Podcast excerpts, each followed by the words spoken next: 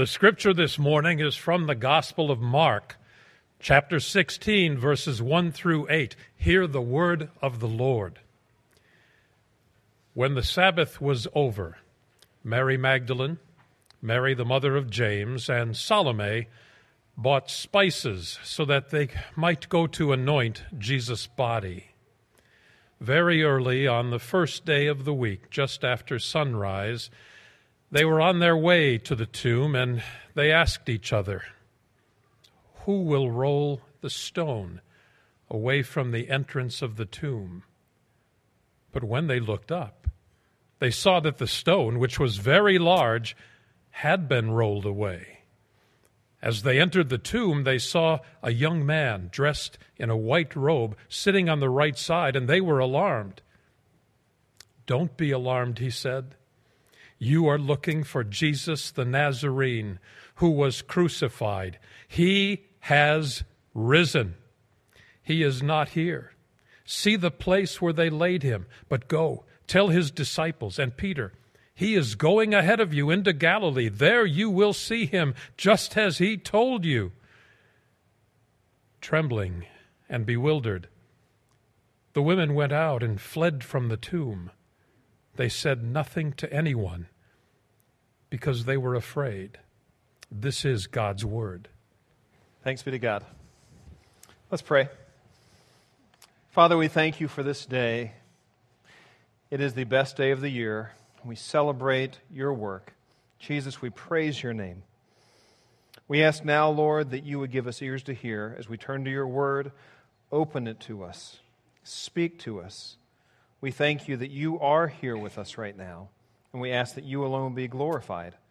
We pray for our fellow churches in this area and also around the world. Lord, many have already worshiped you today, and we have just joined in the songs with others. Lord, we thank you for those churches surrounding us. Bless their services, meet them. Lord, may your glory be manifest in Charlotte today. In your name we pray. Amen. You know, have you ever thought about books or movies and how they end? We love for a story to end neatly. We want resolution to the plot and all the characters in there. And if it doesn't happen, we get upset. Or we know that there's a sequel coming, and that makes us upset too. But you know, we love for things to be kind of wrapped up nicely.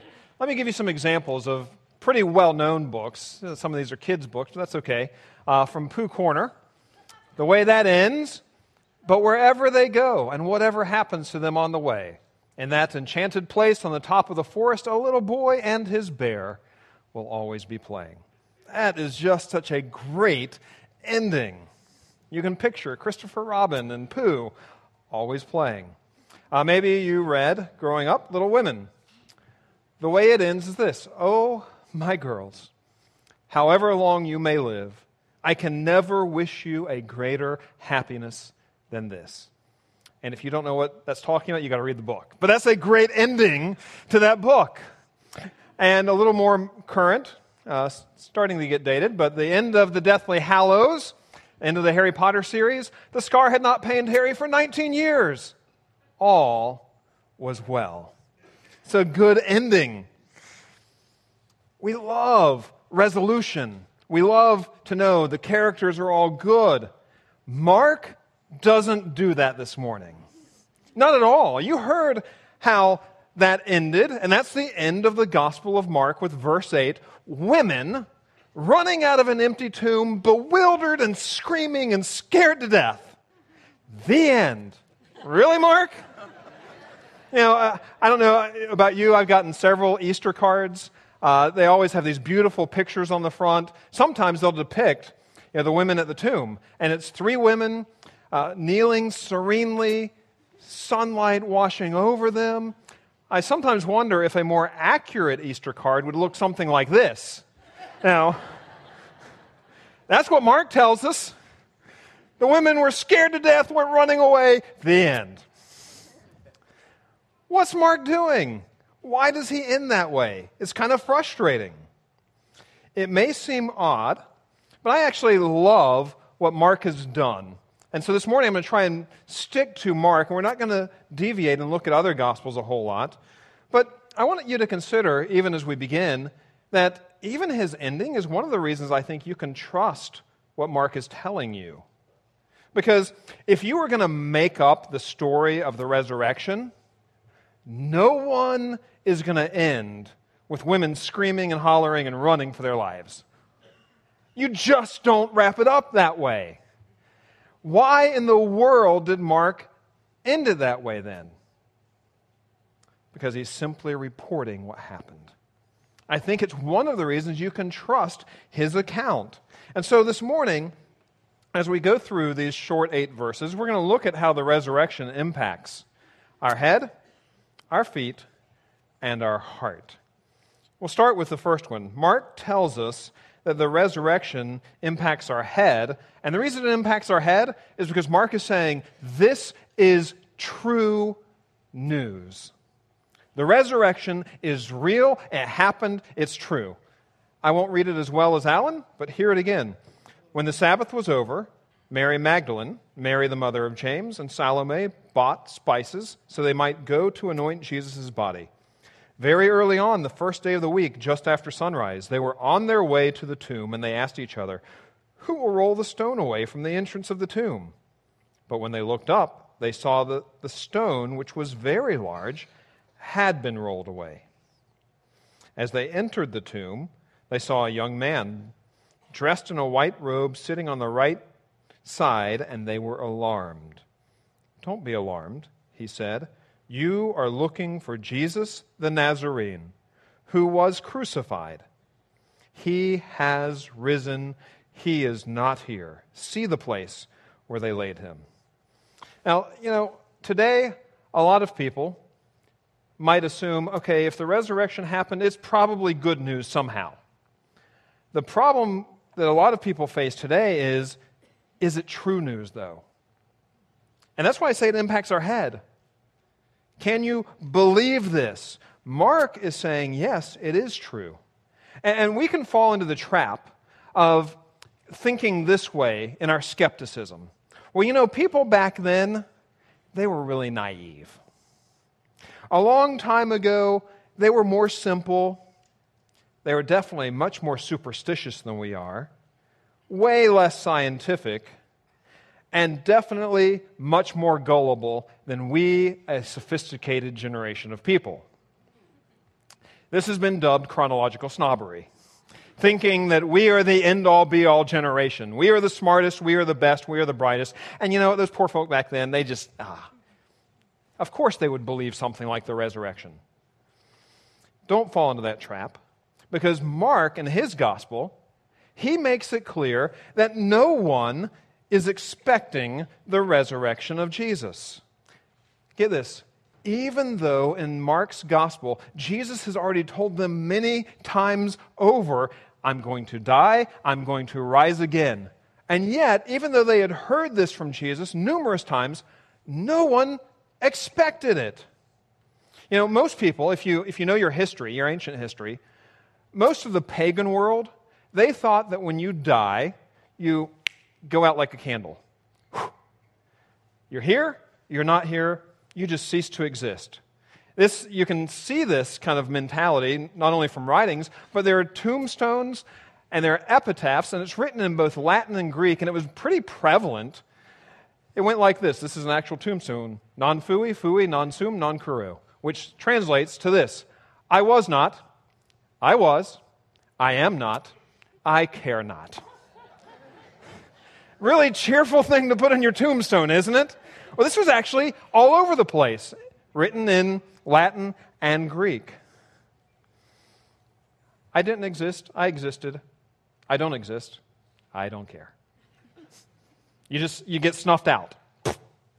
That's it. Now some people believed in the pagan world, okay, maybe you don't just cease to exist, but you go to the underworld and the underworld is this disembodied kind of thing. It's dark and it's creepy, and you cross the river Styx, and, uh, you know, and it's just, it's the netherworld. And it, it's an existence, but it's a weird existence. That's what some people thought. The Jews You know, but neither the pagans who snuff out or cross the, no resurrection, and even the Jews, they technically believed in a resurrection. But as many scholars have pointed out, why wouldn't they expect it then? Because the Jews understood a resurrection comes at the end of the age.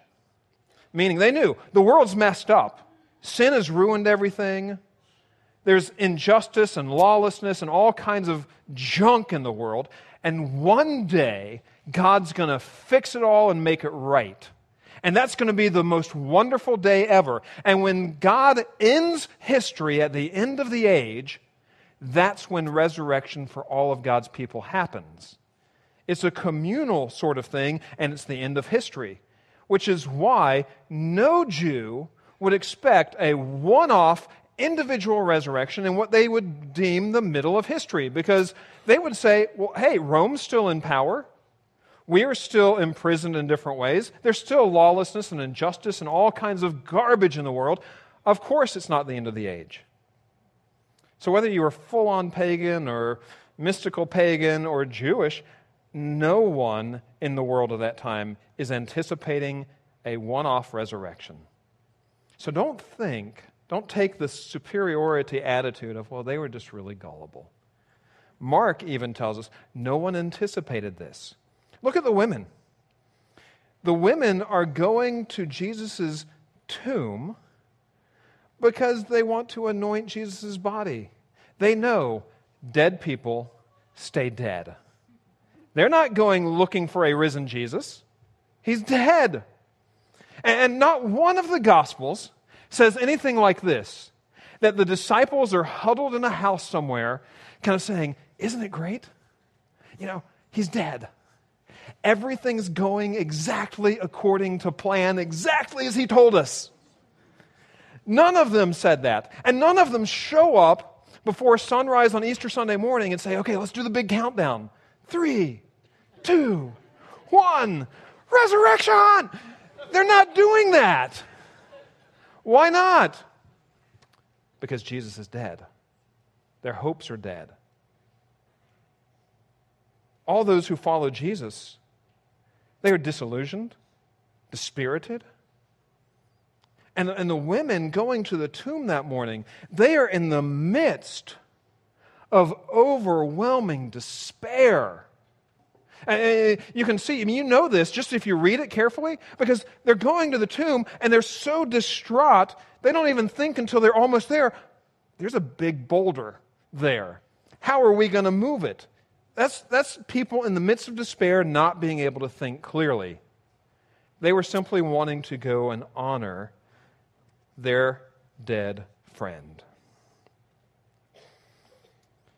You see, the early Christians if they were making all of this up, they certainly would never use women to be the first eyewitnesses of Jesus' resurrection.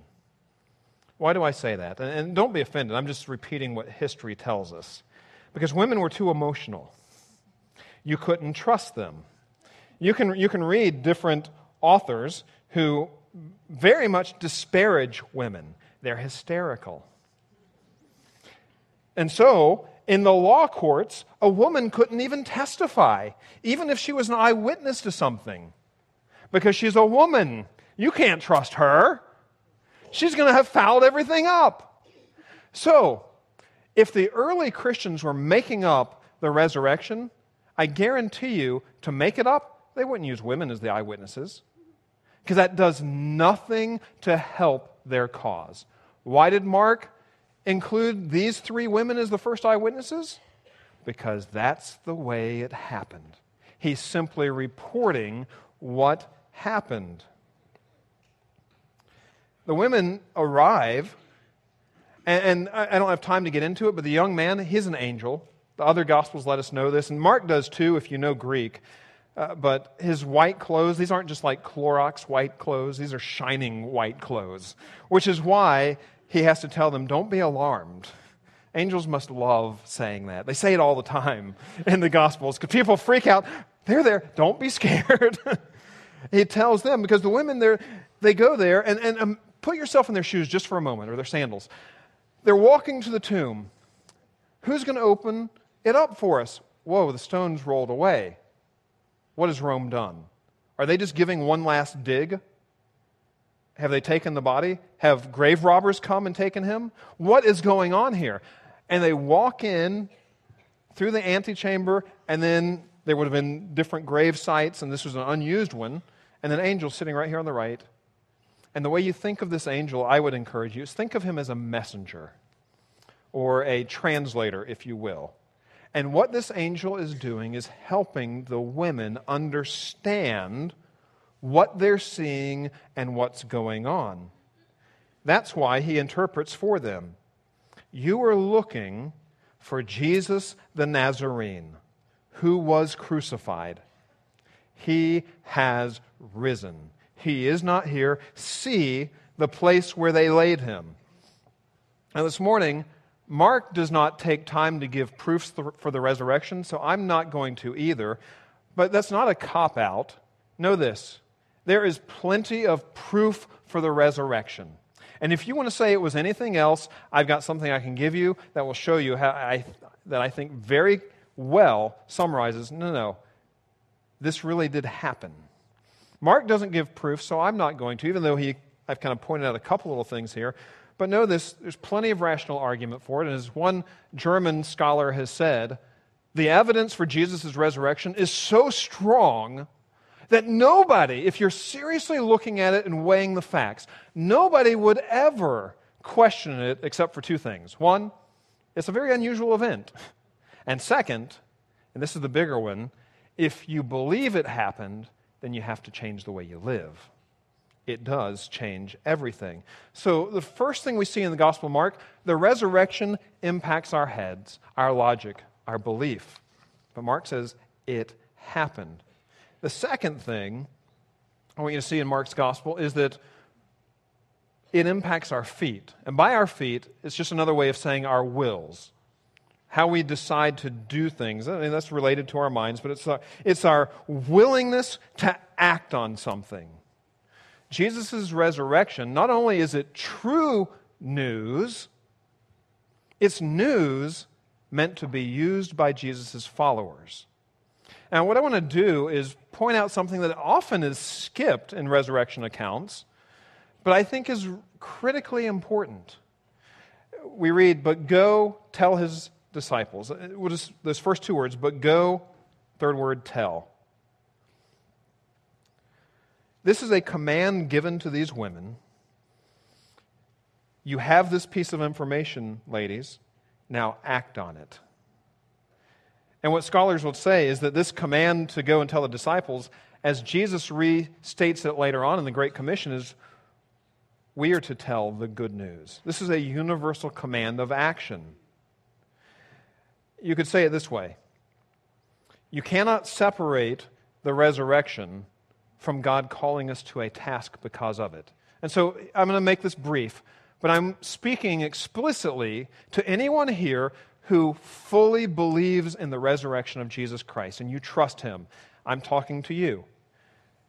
If you believe it, we must act on it. Uh, so, how do we do that? You know, and, and what is it? It's, it's, it's one of the reasons I love the way Mark ends his gospel the way he does. It, it, it kind of stops and it feels like, well, there should be more. And there were plenty of people who tried to write alternate endings. One will show up in a Bible, but no good scholar believes any of those alternate endings were real. Mark ended where he ended. Why did he leave it like a cliffhanger? Because Mark wants you and I, just as he wanted his initial readers to see, the story doesn't end there. We're written into it. We have a part in this. And the resurrection, part of what it means is that we are to tell the good news to others, but not just that. We'll talk about telling the good news in, a, in several weeks out. But it also means that Christians are able, if the resurrection's front and center of your mind, you know this this world is not all there is. And because this world is not all there is, you can give your life away in this world just as Jesus did. for His glory, for His kingdom. This is why early Christians, when plague would come into cities, they would take care of the sick and the dying, risking their own lives and nursing and caring for people, and some of whom died themselves. Why would they do such a thing? Because they knew there's more to this life than right here, right now. I have a resurrection. And if I die, I will live. It's also why Jesus' followers throughout the centuries have done things like fight injustice, tackle poverty, address racism, standing up to wickedness wherever it is, in the workplace, in the neighborhood, in the realm of politics. It's why Christians throughout the centuries know I may lose big. I may lose face. I may lose resources. I may even lose my life as I stand up for what's right because there is a king and what's happening in this world is not right. But, world, do your worst because even if you kill me, I will live. See, the resurrection in a Christ follower lets us give our lives away just as Jesus did for the glory of his kingdom. I want to encourage you, you don't have to be a professional clergy or professional ministry worker for this to be true. Possibly you can do, even do a better job in your own calling and vocation, whether, wherever you are. You have influence, you have resources. Build his kingdom, share the good news, do the work of your king, knowing, even if the worst happens, I have a resurrection coming. Mark tells us the resurrection impacts our head, it impacts our will, which moves our feet. And finally, and this is the one I'm going to spend the most time on, so don't get too, no, don't get too joyful. It's third point, last point, but it's the longest. Mark also tells us that the resurrection impacts the heart. And that's because Jesus' resurrection is such good news. And there's two ways Mark addresses this. First, is it's so beautiful. But go tell his disciples and Peter. It's beautiful that Peter is specifically called out. If you've been with us in this gospel or you know it on your own, Peter made the boldest claims about his devotion to Jesus and what he would do for him, and he became the greatest failure. He denied him. And imagine Peter who, after seeing Jesus dead, a spear thrust into his side, taken off the cross, laid in the tomb, what's going on in Peter's mind? Shame and guilt in wave after wave just washing over him. It'll never be the same. My life will never be the same. My life is over. And Peter specifically is called out. You know, Jesus had every right. The message could have been given to the angel Tell, tell the women, there'll be women who'll show up. Tell them this You lousy deserters, you weak people, I can't believe you. Yeah, we're going to meet again, and I've got some things to tell you. And I'm going to, and we're going to get going. There's none of that. What it is, there's love, there's acceptance. Tell his disciples and Peter. Peter, the biggest, in the literal sense, loser of them all, becomes one of the greatest examples of God's grace. And why is this such good news? It's because we're all Peter. We are all Peter. Uh, just look around at the people in this room. People are dressed nicely. It's a good looking crowd this morning. You know what? Everyone in here is a dirty, rotten sinner. I know, you may not like it. Uh, it's what God's word tells us. Everyone in here is a dirty, rotten sinner. Yeah, we, we, we try and hide it or we try and rationalize it away. But no, you may be sitting by one of these people this morning. Because in here are people who are proud. There are people in here who have been unfaithful in their marriage. There are liars. There's thieves. There's addicts of all kind. Some are addicted to alcohol, some are addicted to drugs, some are addicted to pornography, Some are just addicted to mental fantasies that if you could see them, that person would probably creep out of here under all the chairs or run as fast as they could. You may be seated, seated beside one of the people who's just utterly self centered and selfish. There are people in here who are manipulators, gossips, backstabbers, those who love coarse language and jokes, those who deny God, who worship everything else under the sun other than God, especially themselves, those who seek their glory above all things. You're a messed up group of people. And you know, if you're sitting here saying, Whoa, this crowd is really messed up, I'm glad I'm not one of them. Well, you too, because now you're guilty of self righteousness and judgmentalism. You see, the truth and the bad news is everyone's a Peter. Everyone's as guilty as they can be. And, let's do this. Look to the person you know on your left or right. And if you don't know them, just have fun speaking to a stranger. And repeat this and say it to them You are far worse than you think you are. Just, just say that.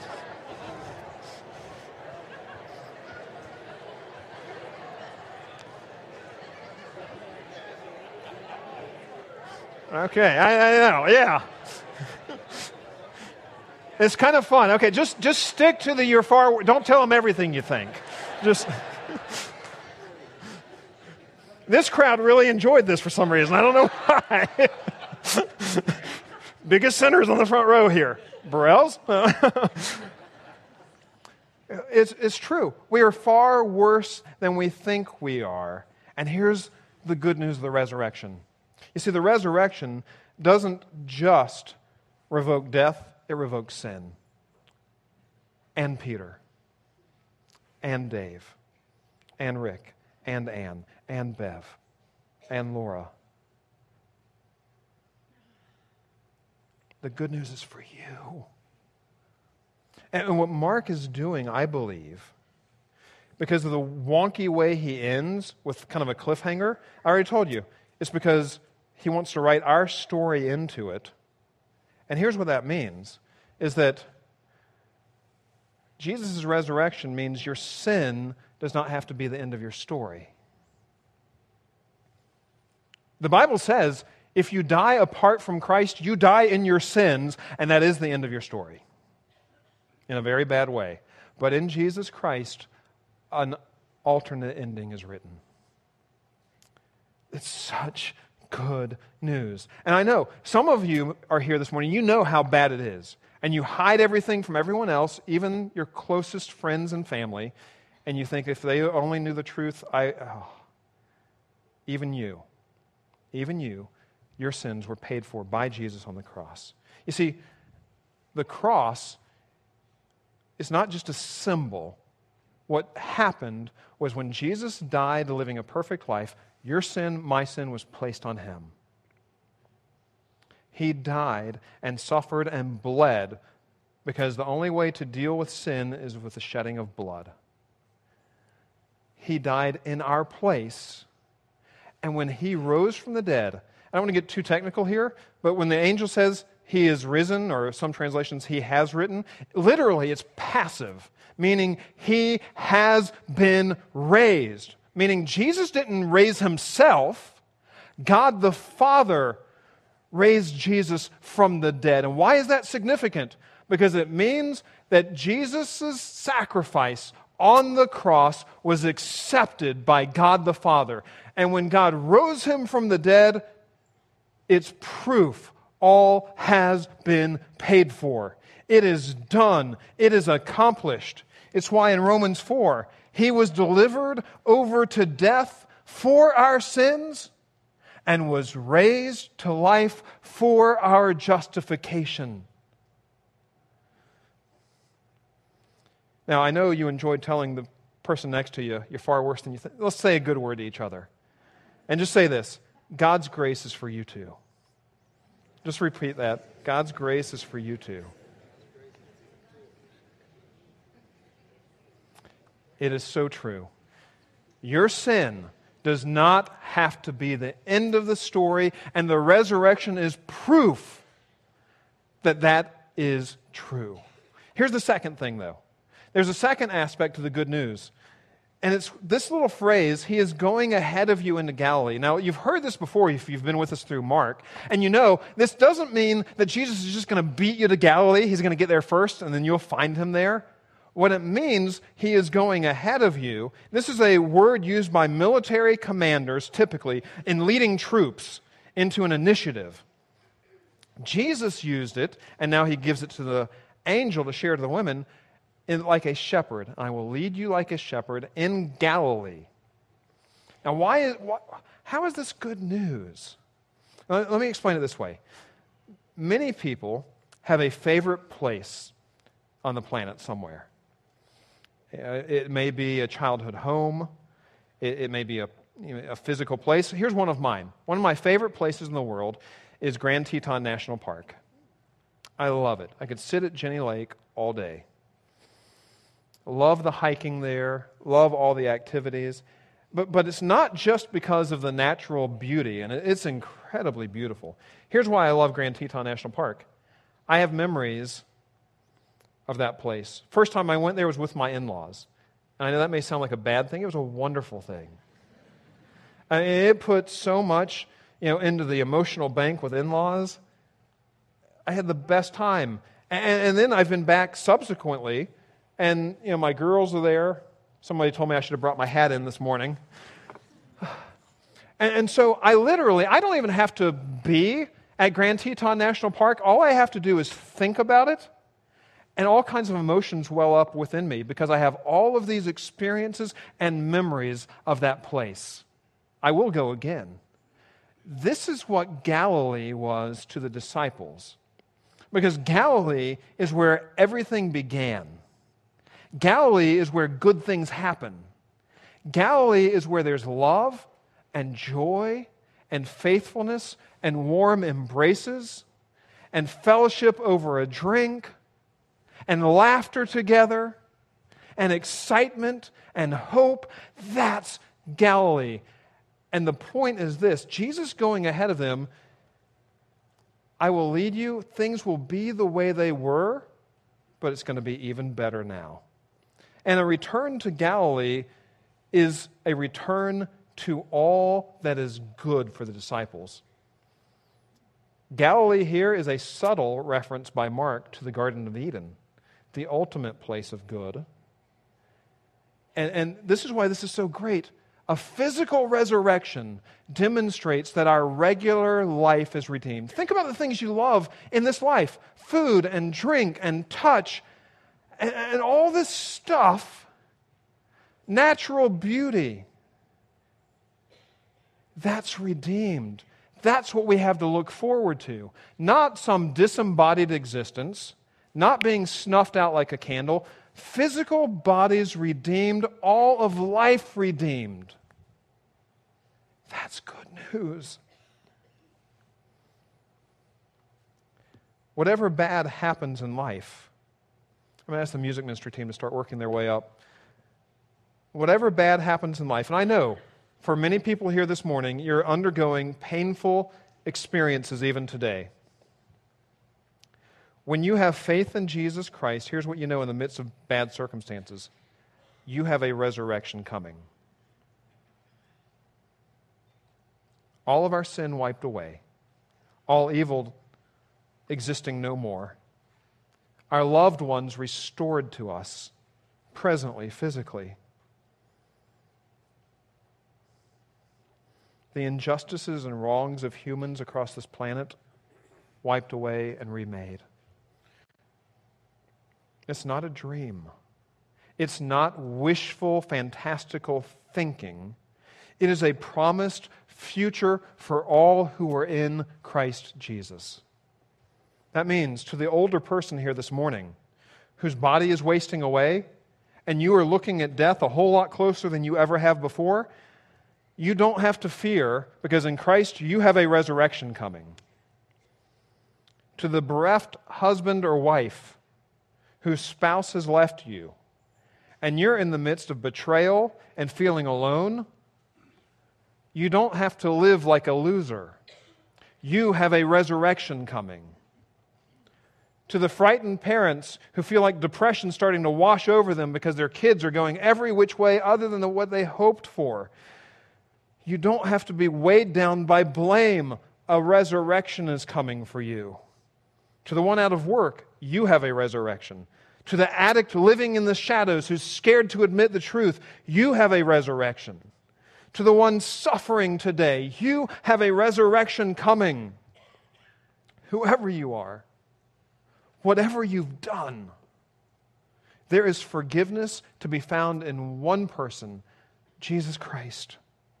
And he freely forgives all of the sins of those who follow him. The failures of all of his disciples, even Peter, even you. You see, a physical resurrection of Jesus means the best of life is still yet to come because resurrection's coming. The story is not over. Your story is not over. Today can be a day that it's rewritten. I've asked the music ministry team just to say this is a song that's not often done at Easter, but the message is so true of Easter and what we celebrate today. So, when is an ending not an ending? It's when a dead man rises from the tomb. Mark's ending is the way it is, and it implies only the reader can bring closure, in a sense. Let me do this very briefly, but I bet there's you're falling to one of four groups of people here today. One, you may be people who woke up this morning saying, This is the best, single best day of the year. To you, here's what I say rejoice, celebrate, don't hold back in any way because it is the best news ever. Rejoice in the one who has saved you. And let the truth of the resurrection move your heart and feet and will out to serve him in so many different ways. You may be here today, and your sec- the second category is this. You think, ah, I kind of want to believe, I still kind of want to think about it. That's, that's cool. It's fine. I believe Stonebridge is a safe place to wrestle with that. And you can talk to any of the pastors here or people around here, and I encourage you to do that. And here's my challenge to you why not, as you're thinking and considering, audit church for the next eight weeks? Just audit it. Come and sit and see and listen and check it out and talk to others about it all. That's why we put this bulletin in your insert. You can see what we're preaching on. You know, I believe in God, but I doubt his love. It's, it's ways we say we believe, and yet our lives show a different story. Come and check that out and see whether you might believe or not. A third category is you're just hardened. Been there, heard it, yeah, uh, whatever. I'm just here because I was made to come. To you, all I can say is this you better hope I'm wrong. As I've said, there is great rational reason to believe in the resurrection. If you want resources and you want apologetic stuff, we can give that to you. But don't just write it off without considering the evidence, because it's evidence that truly does demand a verdict. You see, Easter, part of what I was alluding to and why we go out and give our lives away like our resurrected King, is because part of the Easter message is this God is bringing history to an end one day. And at that time, when the king comes again, he comes in judgment on the world. And that's why I'm saying you better hope I'm wrong. Because one day every person alive will stand before his judgment seat. And it's not based on how good of a person you were, that does nothing. It's whether you believed and trusted in Jesus Christ. And finally, you may be in that fourth category and you're ready. You're like, I get it. And I want, I want my story to end differently. I want it rewritten. What do I do? What you do is you take a step of faith. Not a literal step, but you take a step by placing your trust fully in Jesus' hands. And here's how we're going to do this this morning. We lost a great Christian leader this year, the Reverend Billy Graham we're going to use the prayer that's on the Billy Graham Evangelistic website. on how you take that step of faith and give your life to Christ. It'll show up right here. And here's what I'm going to ask everyone to do. Whether you've prayed this prayer before, whether you've prayed it a hundred times, whether you're praying it for the first time, let's all say it together. Here's the difference, though. If you say, maybe you've even said it before and you didn't mean it. If today you mean it, that's what makes all the difference. You see, becoming a Christian is a very simple thing, and this is part of it. So let's, let's say this prayer together, everyone. Dear God, I know I'm a sinner, and I ask for your forgiveness. I believe Jesus Christ is your Son. I believe that he died for my sin and that you raised him to life. I want to trust him as my Savior and follow him as Lord from this day forward. Guide my life and help me to do your will. I pray this in the name of Jesus. Amen. If you're here and you prayed that for the first time and meant it, welcome to the family. Welcome to a whole new life and a story that will have a very different ending. I encourage you, if you prayed that and meant it for the first time, tell someone today. Billy Graham used to always encourage people once you put your faith in Christ, find a church because it's in community that makes a difference. We're here. If you want to go to another community, we encourage that too. But be part of a community somewhere. We're not about building Stonebridge. We're about pointing people to the one name in the planet where there is salvation. Follow him. We're going to end today just in worship. We're going to sing just one more song together, celebrating the wonder of the resurrection and the sacrifice of our Lord. Let's do that.